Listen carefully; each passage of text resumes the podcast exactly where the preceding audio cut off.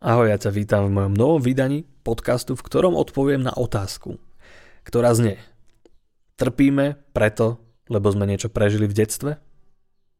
Sme nejak poškodení kvôli tomu, čo sa nám stalo v detstve? Potrebujeme cestovať v nejakej mentálnej technike do minulosti? Tam niečo vyriešiť, odblokovať, aby sme sa mohli vrátiť naspäť do súčasnosti a žiť šťastne?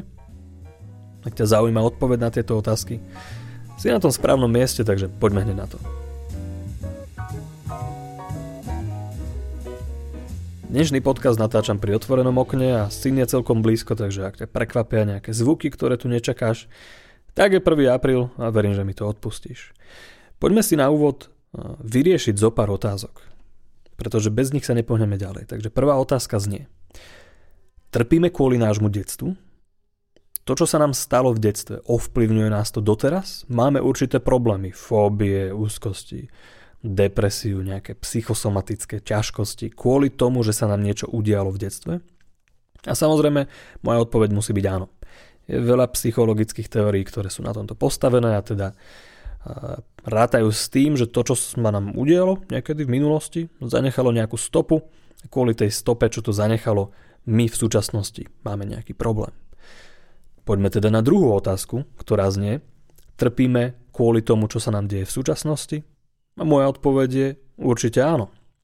V skutočnosti nič ako súčasnosť neexistuje, takže aj myšlienky na minulosť e, sú súčasnosť. Takže my v skutočnosti trpíme aj kvôli našim predstavám, aj kvôli našim spomienkám. A je úplne jedno, či sú to spomienky na detstvo, na, na prvú lásku, na základnú školu, na škôlku, Môžu za to aj rodičia, aj starí rodičia, aj seriály, ktoré sme pozerali alebo ktoré sme nemohli pozerať.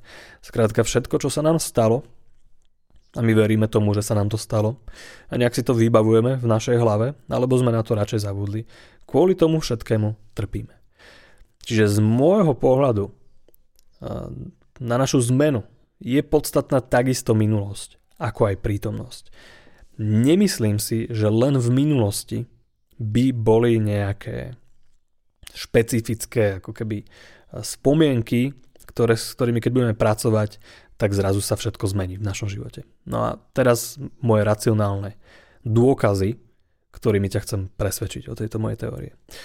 Dôkaz číslo 1. Spomienky samotné. To, čo sa udialo v minulosti. Akokoľvek k tomu pristúpime, v akejkoľvek hypnoze, tranze, čomkoľvek, vždy sú to len spomienky, ktoré prežívame môžeme ich buď revivifikovať, čiže ako keby vieme, že to je spomienka, alebo môžeme zažiť úplne bš, obrovskú regresiu, kedy prežívame tú spomienku. Tak či onak, spomienka je niečo, čo sa tvorí teraz, v súčasnosti. Čiže mozog nemá žiadne šuflíky, v ktorých by boli umiestnené naše spomienky. Aj keď bol raz jeden život, myslím si, že tak nejak to tam bolo ukázané, že to vyberali z nejakých šuflíkov, ale nie. Zabudnite na to. Žiadne šuflíky nie sú. Skrátka, my keď si chceme spomenúť, tak nejakým zázračným neurobiologickým chemickým dejom sa skrátka vykreuje to, čo mu hovoríme spomienka. Deje sa to ale teraz, v súčasnosti, čiže tá spomienka sa vždy vytvorí na novo. A my ju každým vytvorením dokonca modulujeme, meníme ju. Vždy, keď si na niečo spomenieme, tak to ako keby nejak, nejak meníme, dávame tam znova nové predpoklady do tej spomienky, ktoré sa pri ďalšom vyvolaní ako keby nejak kopírujú alebo niečo také. Teraz hovorím veľmi zjednodušene, a, a hovorím zjednodušene preto, pretože som celkom jednoduchý týpek a za druhé preto, že ani veci presne nevedia, ako sa to deje. Čiže to je záhada. Okay? Keď vám niekto bude tvrdiť, že on vie, čo sa stalo vo vašej minulosti a vie, ako to zmeniť a s myšlienkami urobíte toto. A ešte vám k tomu dá nejakú veľmi jednoduchú, jednoduché vysvetlenie, že á, dáme ťa do hypnózy, ktorá by the way nebola nikdy dokázaná, a respektíve nevie sa, že čo to je. A tam ti niečo povieme a to sa vyrieši, tak ako keby, keď sa uspokojíte s týmto vysvetlením, super, je to paráda, chcel by som byť na vašom mieste, ale ja som sa s tým neuspokojil, pretože tam mnoho premenných a veci nevedia odpovedať na obrovskú škálu vecí o tom, ako funguje náš mozog a my o ňom stále oveľa menej vieme, než si sme ochotní pri, priznať a takto skrátka aj vždy bude. Čiže spomienky sú taká zvláštna vec, veci prišli na to, že reflektujú skôr súčasnosť, nie minulosť. Takže keď si vybavíme akúkoľvek spomienku, tak skôr je to zrkadlo nášho súčasného stavu, toho, čo riešime a prežívame teraz, než by to bola nejaká verná kópia toho, čo sa stalo. Veľmi pekným príkladom sú ľudia, ktorí trpia depresiami, tí ako keby nemali žiadne pekné spomienky. Ak ich aj konfrontujete s nejakými rodinnými príslušníkmi, tak tí môžu mať na určité veci, ktoré sa udiali v ich živote. Úplne odlišné spomienky. Hej, Vianoce boli super, dostali sme PlayStation, hrali sme do noci a depresívny pacient povie, ne, však to bola úplná nuda, nič sa nestalo. Alebo si na to vôbec nebude pamätať. Skrátka, spomienky sú veľmi zvláštna vec. Čiže spoliehať sa na niečo, čo ani nevieme, ako funguje, evidentne to nie je verný obraz minulosti a spoliehať sa na to, že tam vyriešime naše problémy, je trošku scesné. Druhý dôkaz je ten, že ľudia častokrát aj za mnou prídu s tým, že vedia, čo sa im stalo a chcú tam ísť a nejak to prežiť. Častokrát tí ľudia už boli u nejakých terapeutov, s ktorými sa ako keby rozprávali. Pozdravujem môjho syna, ahoj, Dúfam, že si na to budeš pamätať v dobrom, na tieto pláče. Čiže boli ako keby už aj u iných terapeutov, s ktorými riešili hm, nejakú regresiu a tak ďalej, ale stále majú ten problém a stále hľadajú nejakého iného terapeuta, ktorý ich privede do nejakej správnej spomienky alebo ja neviem, to správne prežijú a až potom ten ich problém sa odstráni. Čo je klasická ako keby taká kľúčka e, v terapii, ktorú ľudia robia, a či už to robia vedome alebo nevedome, môže to byť skrátka e, nejaká, nejaký vyhýbací manéver k tomu, aby nemuseli riešiť to, čo je naozaj podstatné.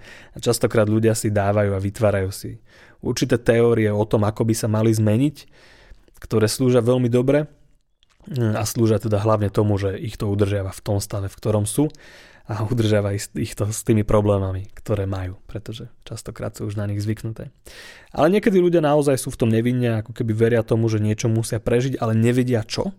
Týmto môže pomôcť, tým regresia môže úplne v pohode pomôcť, hlavne keď je nejaká spontánna, hlavne keď to ten klient neočakáva, niečo sa stane, zažije a tak ďalej. Ja som to zažil, dokonca som to zažil v autohypnotických technikách, odhalil som nejaké veci, ktoré evidentne boli potlačené v tej mysli, my máme nejaký fenomén amnézie, čiže my môžeme mať určité veci, a ako keby v tej hlave nejak ako zapratané niekde, kde ich nemáme vidieť. A videl som to v terapii, proste mal som ľudí, ktorí zrazu, že oh bože, ja som bola znásilnená a podobné veci. Žiadna sranda, akože sú to dosť e, akože napäté momenty. Takže určite takéto veci sa môžu stať. My v tej našej mysli môžeme e, rôzne veci objaviť. A ja, ja vám poviem, že ako to beriem ja. Beriem to tak, že OK, asi sa to stalo, ja neviem, možno nie. Už to riešiť nebudem, ako čo budem teraz riešiť. Hej, akože nebola to evidentne príjemná vec. Uh, ale OK, stalo sa to. Uh, možno sa to ani tak nestalo. Ťažko povedať, fakt neviem, nechce sa mi konfrontovať tých ľudí s tým, lebo na čo. Ale viem, že to urobilo nejaký efekt. Viem, že to malo nejaký efekt, prežil som pri tom nejaký aha moment, možno, že nejaké emócie sa zmenili. Ten problém to nevyriešilo hneď, ale kumulatívne ten problém ako keby išiel niekde do úzadia a, a je to OK, ako keby je to v cajku. Čiže možno, že tomu tá technika pomohla, možno, že to bolo niečo iné. Ja neviem, som rád, že to je tak, ako to je. Čiže evidentne môže to pomôcť. Ale beriem to ako techniku. Beriem to ako, ako spôsob, ktorým sa mysel vysporiadáva s niečím. Čiže máme nejaký problém ten problém nás tlačí. A keďže ten problém nás tlačí, a tak mysel potrebuje nejakým spôsobom niečo zažiť, aby to mohla vyriešiť, pretože tak riešime naše problémy. Stretneme sa s niekým, hodí nás do nejakej situácie, my prekonáme samých seba a zistíme, že wow, o, toto ja viem prekonať a zrazu sme iní. Čiže tá mysel potrebuje nejaký moment, aby vedela, že aha, teraz sa mohlo niečo zmeniť, teraz sa niečo začalo. A táto regresia môže byť peknou metaforou k tomu, ako sa veci menia. Čiže my niečo prežívame, prežijeme si tú situáciu, tam cítime ten nepríjemný pocit, čiže sme ako keby v tom negatívnom stave, ktorý chceme zmeniť, čiže to telo vie, na čom pracujeme, sú zapnuté všetky tie neuróny, ktoré vytvárajú ten strach alebo úzkosť alebo niečo také a niečo tam spravíme, spravíme tam nejakú terapeutickú techniku, začneme do toho miesiť nejaké iné stavy, zapájať nejaké iné neuróny v tom mozgu a nejaké iné oblasti začnú svietiť a zrazu sa to celé začne nejak miešať, zrazu tá pôvodná neurologická sieť už nevyzerá tak, ako vyzerala, človek má ako keby väčšiu ťažkosť pristúpiť do toho problému a znova ho vyvolávať, a zmenia sa jeho nejaké emocionálne reakcie na ten problém alebo na tie stimuly, keď to vieme nejak dobre zabaliť a dať mu nejaké konkrétne rady, ideálne, ak si on nájde nejaké konkrétne spôsoby, ako sa bude inak správať, tak môže byť úplne v pohode. Toto, čo som teraz opísal, sa ale dá dosiahnuť miliónmi rôznych spôsobov. Na to nemusíte používať regresiu. Častokrát sú o mnoho elegantnejšie, rýchlejšie spôsoby, ktorými to môžete spraviť. Môže existovať nejaká provokácia, môžete využívať ideomotorické signály, môžete využívať prácu s telom, prácu s dýchom, je toho strašne veľa. A teda je na terapeutovi, aby zvolil to, čo tomu človeku ako keby najviac pomôže, najviac mu vyhovuje. Terapeut by mal dať na tú svoju nejakú intuíciu a skrátka ísť po tom, čo bude fungovať. Keď je to regresia, nech je to regresia. Úplne v pohode. Čiže áno, táto technika môže fungovať, ale častokrát ľudia do nej vkladajú ako keby väčšiu nádej, než by mali, pretože je to len jedna technika. Ľudia sa nemenia kvôli technikám, ľudia sa menia kvôli tomu, čo nám techniky zabezpečujú. Čiže, ďalší príbeh. Mal som nedávno klientku, ktorá ma kontaktovala so strachom, je to strach zo cestovania a mala skúsenosť. Bola už na nejakej regresii, no akej, to potom som nejak nešpáral, ale skrátka mi opísala, že e, vyťahla nejakú spomienku, o ktorej ako keby vedela, že sa to stalo, mala nejakú operáciu, prebudila sa, bola tam sama, veľká neistota, nemala veci pod kontrolou a skrátka bušilo jej srdce, alebo ja neviem, mala strach. A evidentne v tej mysli sa to spojilo, že aha, tak toto asi súvisí s tým cestovaním, tam veci tiež nemám pod kontrolou, je to podobný pocit, tak asi, asi toto za to mohlo. A odišla s úplnou eufóriou z toho sedenia, bolo to úplne super, ako keby znova to dostala pod kontrolu a tešila sa na to, ako bude lietať a cestovať a proste užívať si život. Ale napriek tomu ma kontaktovala. Hej? A to je, to je časté, toto sa deje často. Hej? Často ľudia ma kontaktujú s tým, že už to nejak riešili, ale nejak sa to vracia.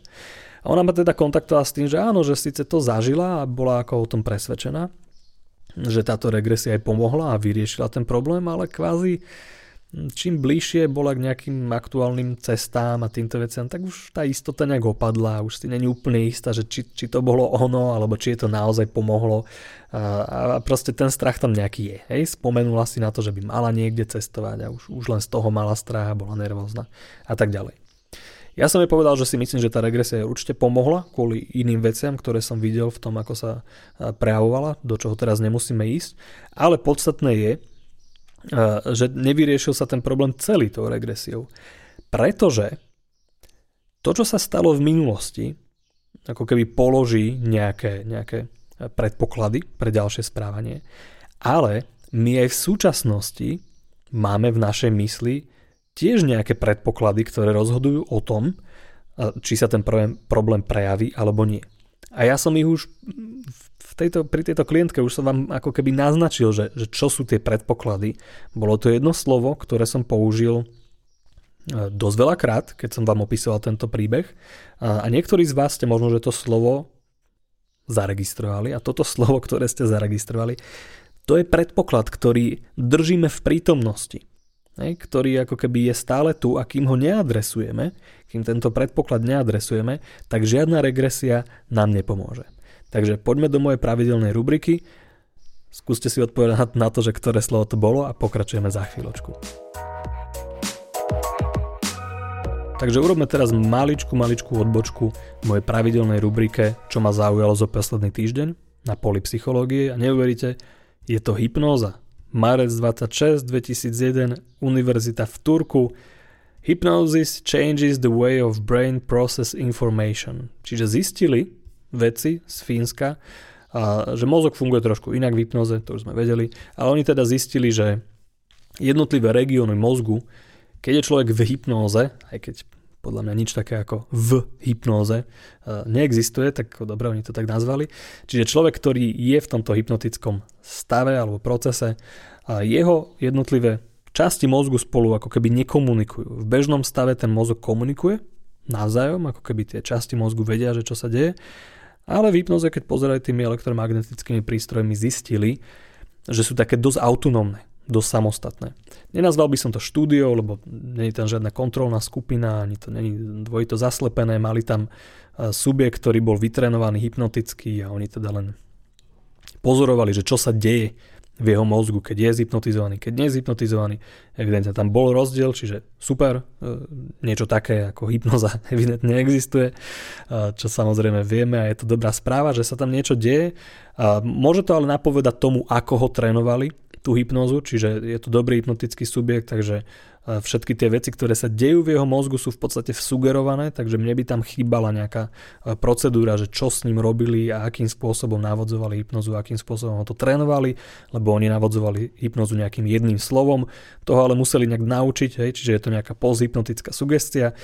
Každopádne, je super, že sa o to e, veci zaujímajú, je super, že e, to pozerajú, mňa to vždy zaujímalo, že čo v tom mozgu sa deje, určite sa tam dejú zaujímavé veci. A verím, že do budúcna toto bude zaujímať o mnoho viac a viac vedcov a budú robiť naozaj dobré štúdie, tak aby sme vedeli, čo funguje a čo nefunguje pri ľuďoch, pretože to je často kľúčové. Takže poďme k tomu môjmu slovu, a to slovo bolo kontrola. Niektorí ste si to možno že všimli, že táto klientka veľa hovorila o kontrole a bolo tomu tak aj na sedení. Takže to, čo jej robilo problém, bolo to, že ona v tom lietadle nemá kontrolu. Hej? Čo, je, čo je logické. Nasadnete do proste plechovky, ktorú ktorá letí, nemôžete vystúpiť, hej, čo je dosť nespravodlivé, každý môže vystúpiť tam, kde chce, máme predsa demokraciu, sme slobodní, nechápem, ako ľudia môžu sa vzdať svojej slobody a byť zavretí v nejakej plechovke, teraz je to také módne, všade hľadať slobodu, ale beriem, hej, proste lietadlo je, zdávate sa tam kontroly, čiže ona bola dosť zameraná na tú kontrolu. A keď ju strácala, tak to bol ako keby dosť veľký problém. A toto evidentne bola jedna podmienka, ktorú treba adresovať a s ktorou treba pracovať. Ona si možno, že niečo prežila v minulosti, to môže, nemusí súvisieť s tým lietaním, to je jedno.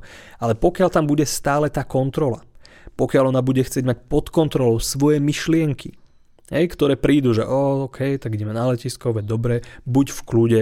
A keď ako náhle sa vzdiali od toho, čo si ona myslí, že je kľud, tak bude problém, lebo aha, už nie som v kľude, no asi to nefunguje, je to tu znova, kto vie, čo spravím. Čiže ona tou kontrolou, ktorú chcela mať nad tou situáciou, nad svojimi pocitmi, nad svojimi myšlienkami, ktoré má, hej, tým v podstate sa si vytvárala ten problém.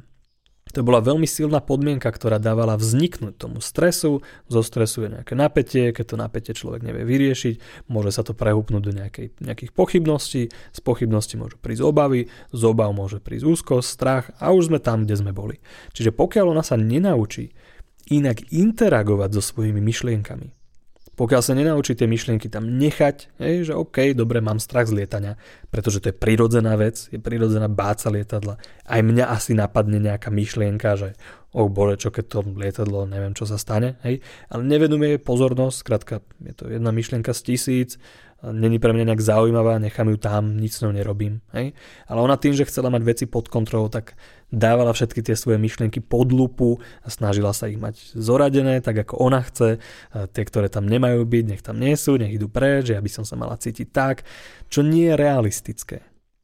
Takže tú prácu, ktorú som jasne robil, sme zamerali na tú prácu s, s tým pocitom kontroly, s tými myšlienkami, urobili sme nejaké techniky, tak aby sme to trošku uvoľnili, aby ako keby zistila, že aha, ok, dobre, ja nemusím mať všetko pod kontrolou, nemusím používať 1500 techník, aby som bola proste, neviem aká, super v lietaní, ona dokonca povedala počas toho sedenia, že čím viac sa ako keby venujem nejakým technikám a tým, tým mi to príde, že to je horšie, že keď som to vôbec neriešila, tak som lietala celkom v pohode.